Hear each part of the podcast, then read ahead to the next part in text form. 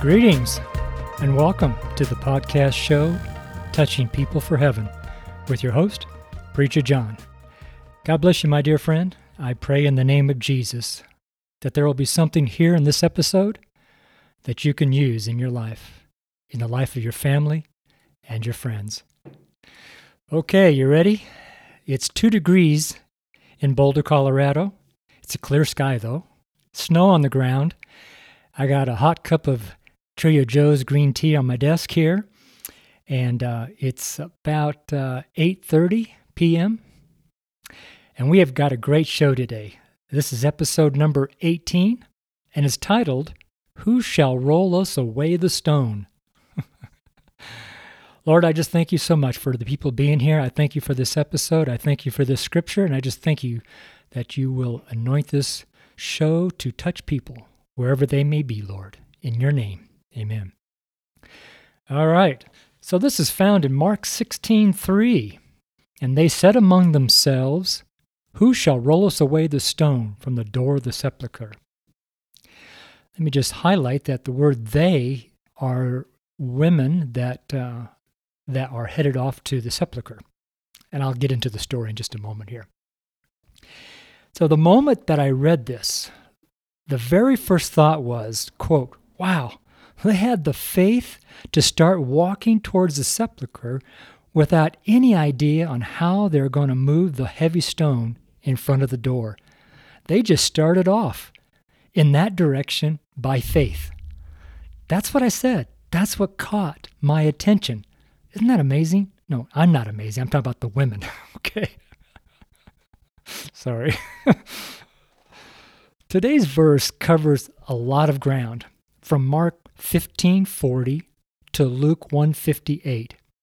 These verses, or rather this section of Scripture, is pre selected through the 12 month reading plan that I chose in the Alexander Scourby Bible app that we use in our school. There are four reading paces to choose from three month, six month, nine month, and 12 month. I've tried them all over the years, and I found that for the school that the Holy Spirit is starting, that the 12 month is the best for our purposes.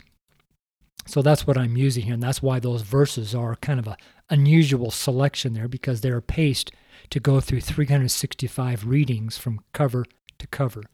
And I start the readings from the beginning of the New Testament. I go through the New Testament, and after the, the book of Revelation, then I start from Genesis 1 and I go all the way down into the uh, end of Genesis, um, end of, um, re- uh, end of um, the Old Testament. So that's how I that's how I do it. I don't start in Genesis. I start in the New Testament because I'm a New Testament Christian. After I've done that, and then I go to the Old Testament.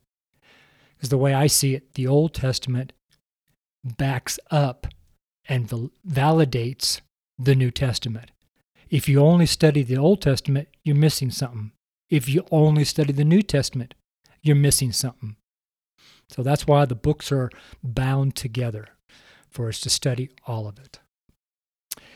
Okay, so you see, we're not just listening to the Bible. That is the first part of the schoolwork.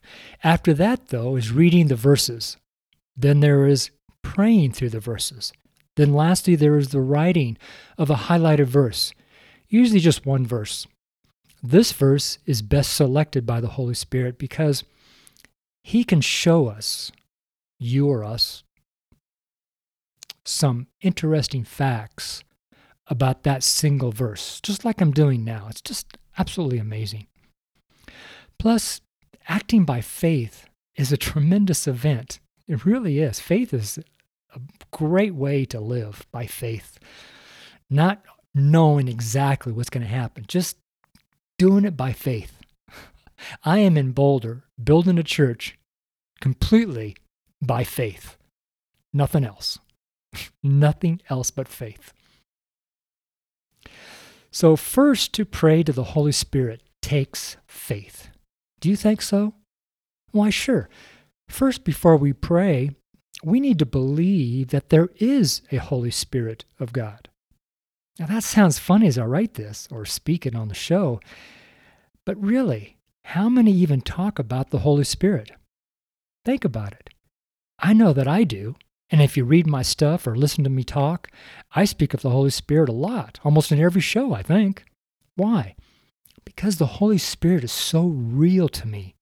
You know, the Holy Spirit is part of the part of God. You know, God the Father, God the Son, God the Spirit. Well, God the Spirit is the Holy Spirit. That's the, that's who I'm talking about. That's the third part of the Trinity, and uh, it's just wonderful. Anyways, but go on.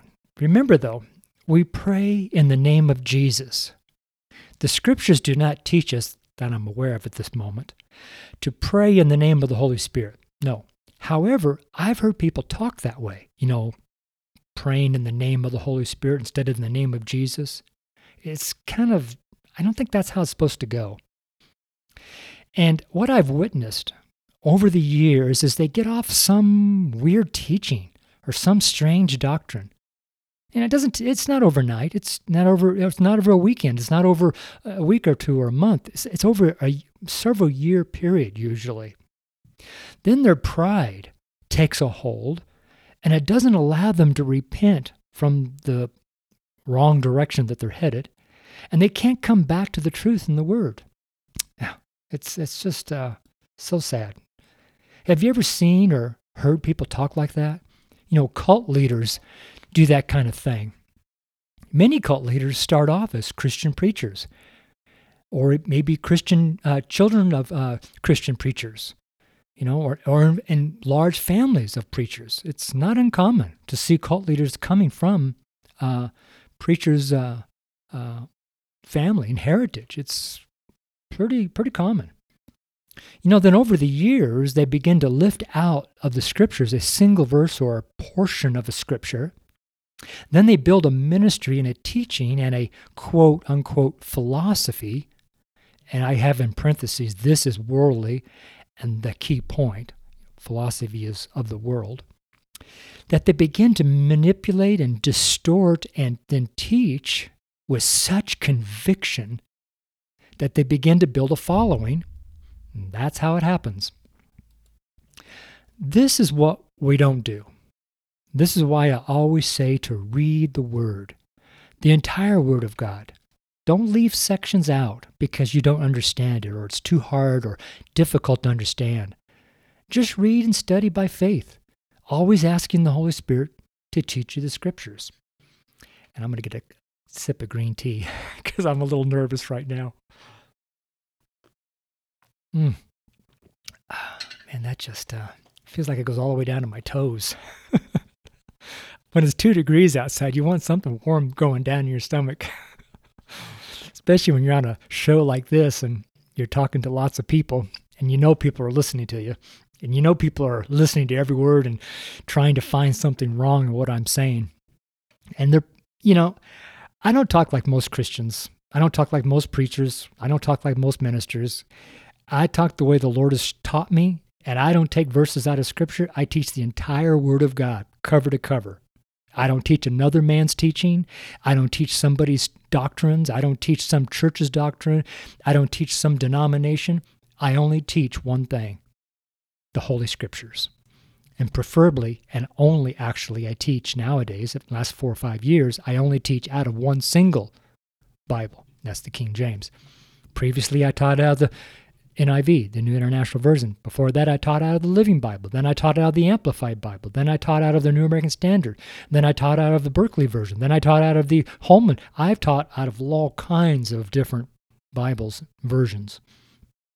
But over the years, I've come to teach only out of this one particular version. That's why I only use these scriptures out of this one uh, translation, the authorized version. So just clarifying that a little as you, but you already know that already. If you've been listening to me any length of time, you know that I'm a uh, King James person, a believer in the King James Bible. Uh, whatever you want to say it, I don't know.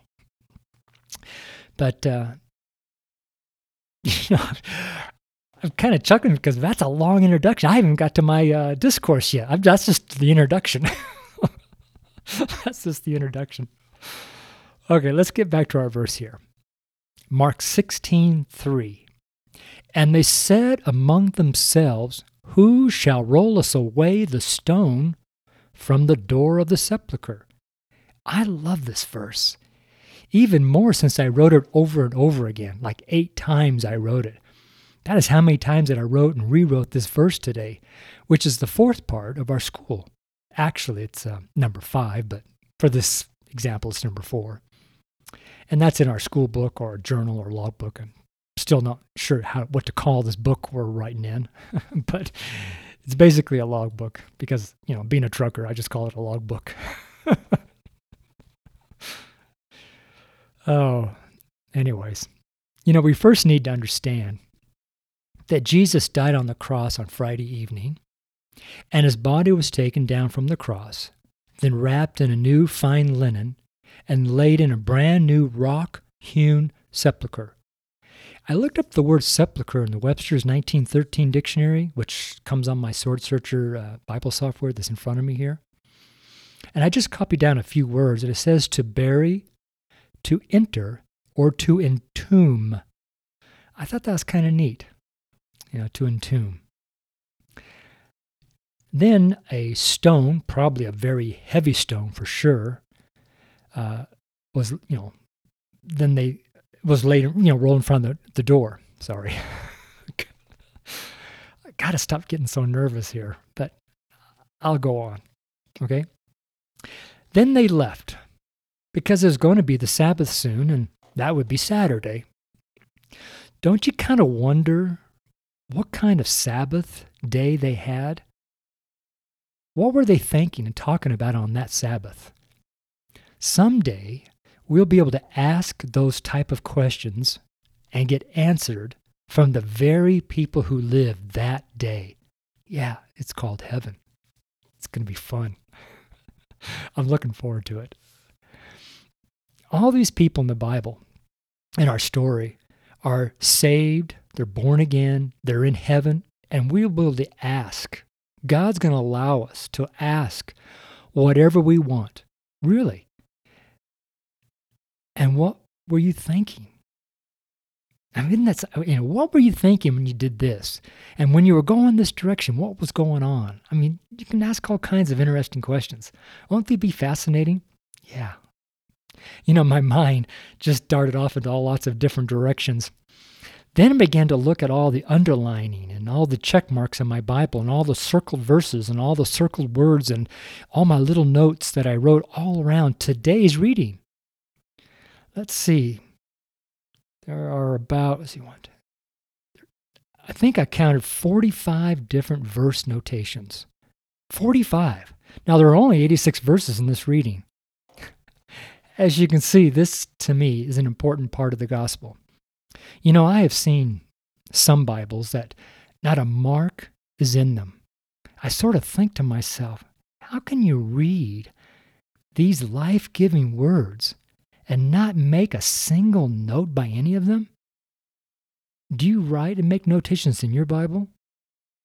Do you know that after there are so many notations that you can that you can't read the verses anymore that you can still as of 2019 in the US go out and purchase a brand new Bible? Really, for sure. I've purchased a lot of them. you know, the more you interact with your Bible, the more personal it becomes, and maybe the more the Holy Spirit can talk to you. I'm not sure about that, but notes made by you in your Bible, your personal Bible, your personal notes, not somebody else's notes. That's why I don't buy Bibles anymore that have other people's notes, other people's um, chain references, other people's notations. I, I just don't do all I when I buy a Bible, I buy strictly the text of the Bible only. Then I make my own notations. I make my own uh, notes. I make my own uh, chain references. I put one verse with another verse. I make it my own Bible. And uh, that way, there I discover a lot of gems that uh, that are personal to me, pers- to me, and they could be personal to you in your own Bible.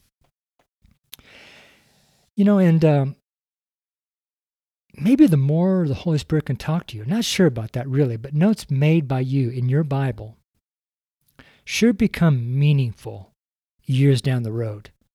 They really do. I, I've here not too long ago when I was moving into my new place here in Boulder. I was looking up. I was looking at one of my old Bibles that uh, my daughter had wrote in when she was only like five years old or six years old, something like that. I mean, really young.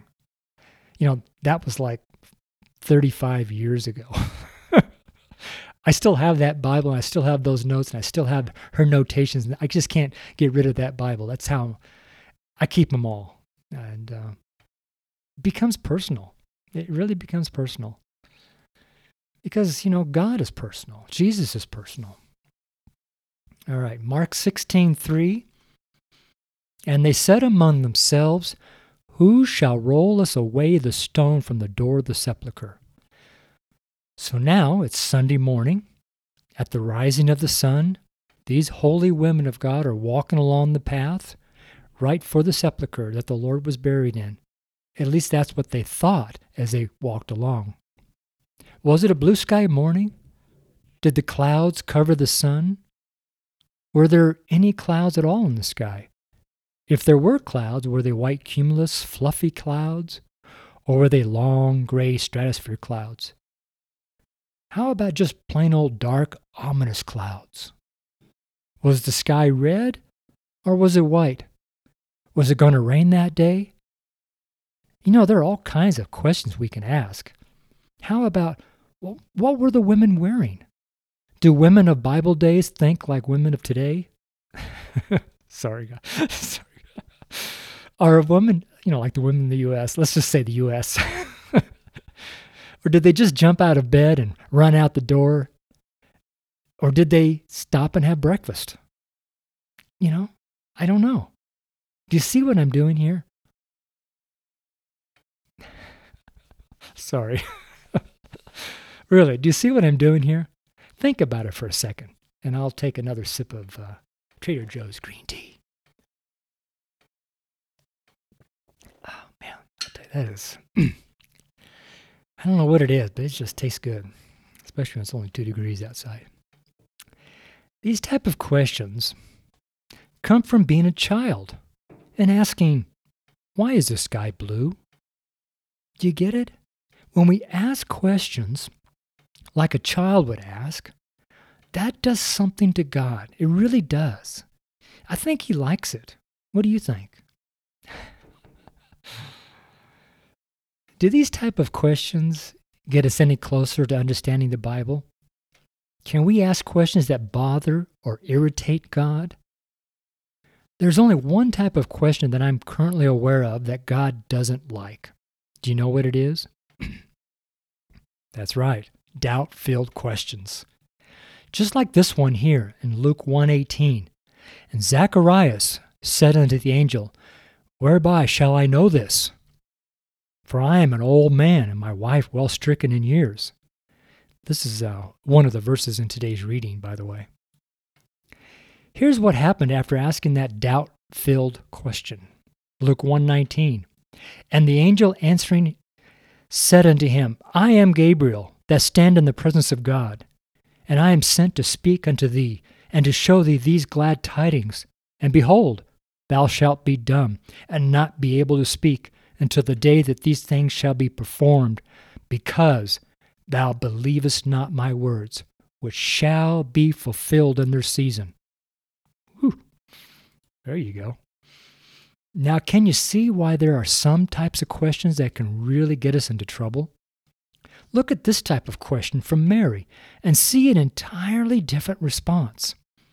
I'll also put that verse here in the, my discourse if you're reading it, but I'll say it on the show too. And this is the question Luke 134. Then said Mary unto the angel, How shall this be, seeing I know not a man. Can you see a difference in those two questions?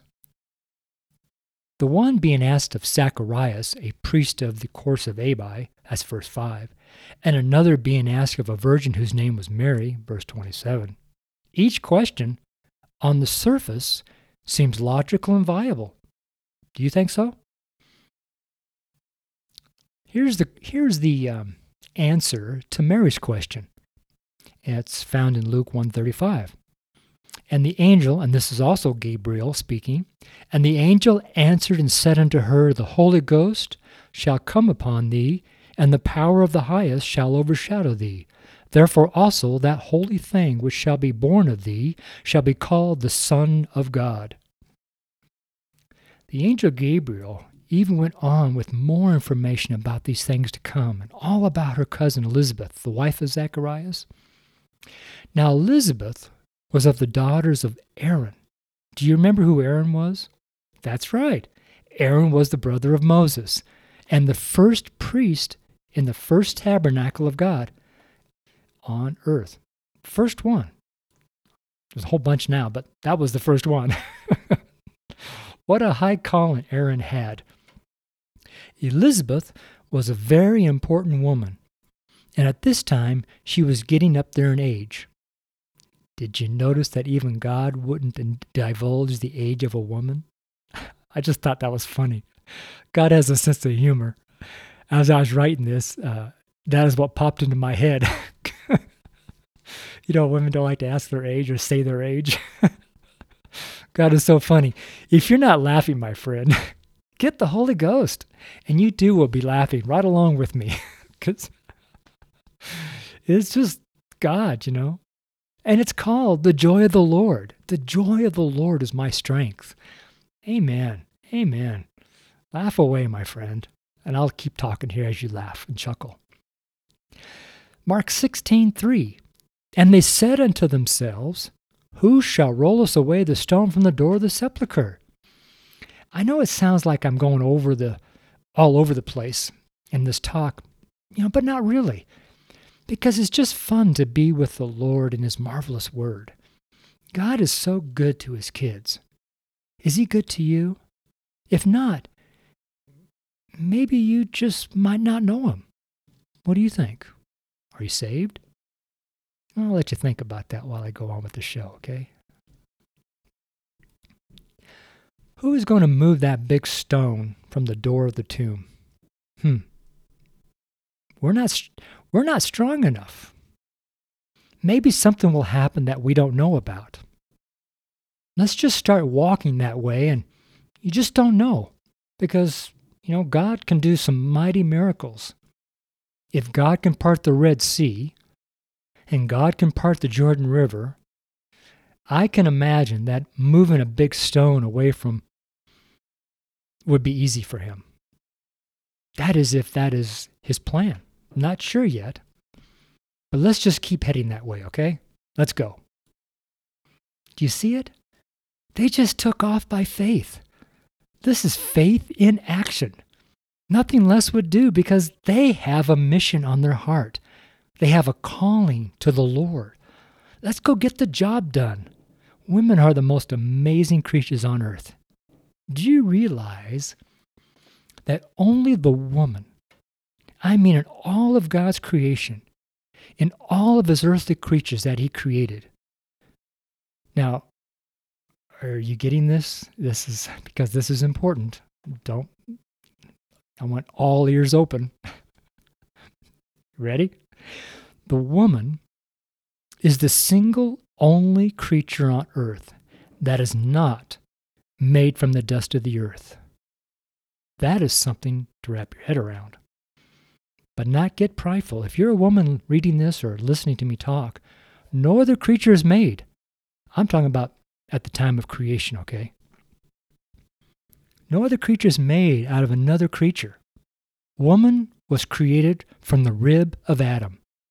Every other creature was made from the earth.